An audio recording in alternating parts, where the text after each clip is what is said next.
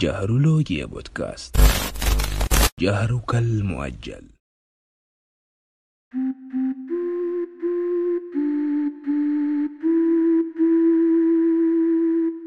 يا أهلا وسهلا هذه الحلقة هي امتداد لسلسلة حلقات رح أتكلم فيها عن الأنماط الشخصية. نتعرف فيها على الأنماط وطرق التعامل معها.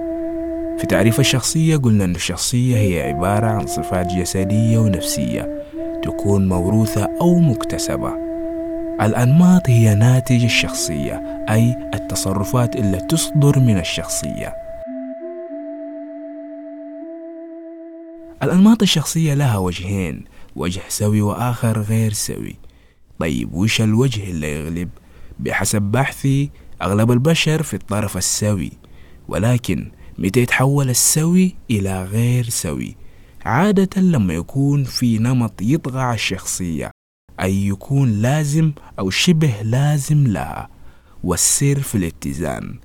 الشخص السوي كان قادر على الحفاظ على توازنه أثناء تنقله من نمط لآخر بينما الشخص الغير سوي ما قدر يحافظ على توازنه بالتالي كان دايم ما يقع فريسة نمط أو عدة أنماط في نفس الوقت.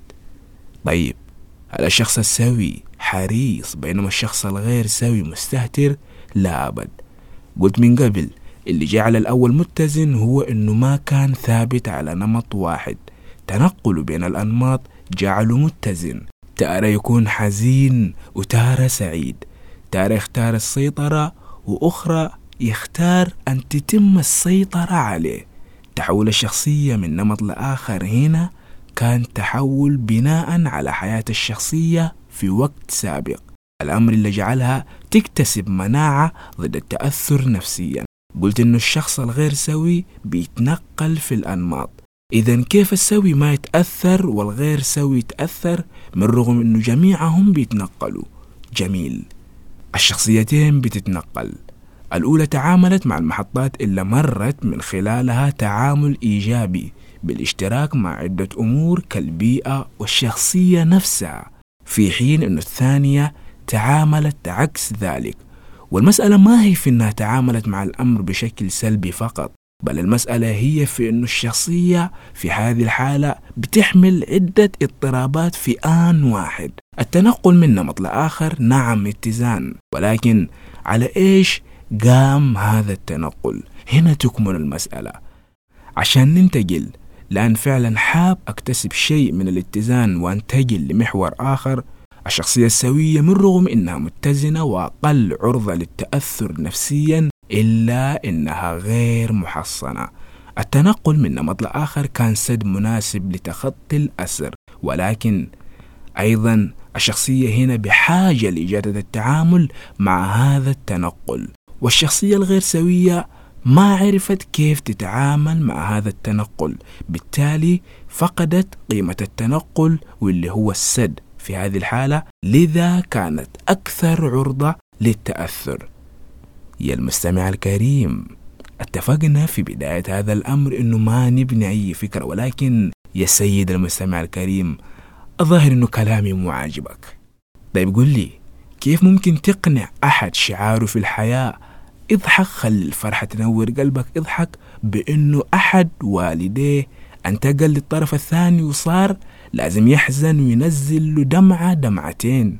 في الجهة المقابلة كيف ممكن تقنع أحد ما يعرف إلا السوداوية ولا شيء غيرها؟ بأنه جاله مولود وراح يحمل اسمه وصار لازم ينبسط. جاوبني المستمع.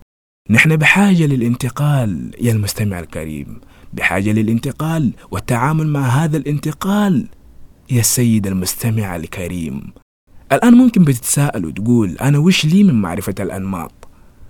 مهارة الذكاء العاطفي مهارة مطلوبة في الحياة وممكن يمتد هذا الطلب ويوصل لسوق العمل. من أركان الذكاء العاطفي معرفة الذات والتعاطف مع الآخرين. رح نيجي لمعرفة الذات ولكن ما ممكن نتعاطف مع أحد بدون ما يكون لنا معرفة بما يعانيه هذا الشخص. هنا أتكلم عن المعاناة النفسية. نيجي لمعرفة الذات. واحدة من فوائد معرفة الأنماط هي إنك تصير قادر على تعريف حالتك ومشاعرك فبالتالي يسهل عليك التعامل معها. المعرفة هذه تتطور لتوصل لمرحلة تقدر تتجنب كل ما يثير مشاعرك مما يجنبك المرور بالنمط المتعلق بهذه المشاعر ولو لفترة وجيزة. أيضا لو أخذت جميع جوانب معرفة الذات رح تلقى جميعها تقريبا إيجابية. صحتك النفسية تمام وصحة الآخرين من حولك أيضا تمام. وامتدادا لصحة الآخرين أنت هنا ساهمت بمعرفتك لنمط ما له أي علاقة بك. لذا نوعا ما ما رح تواجه صعوبة في أنك تساعد أو تكون أحد المساهمين في مساعدة أو تفهم شخصية معينة. حتى وين بدأ التالي وكأنه نوع من الأنانية أو تجنب المسؤولية ولكن معرفتك لأنماط أشخاص آخرين تعمل هذه المعرفة كسد بينك وبينهم. أنا أعرف أنه فلان من الناس يعجب كثير أنه يلحق الأذى بالناس سواء الأذى اللفظي أو الأذى الجسدي وأعرف وش تبريره لهذا التصرف. لذا أنا رح أضع حاجز أثناء تعاملي معه أو ربما أبتعد عنه وأتجنب التعامل معه تماما. يا برو الجانب اللي هنا فيها الإيجابي والسلبي.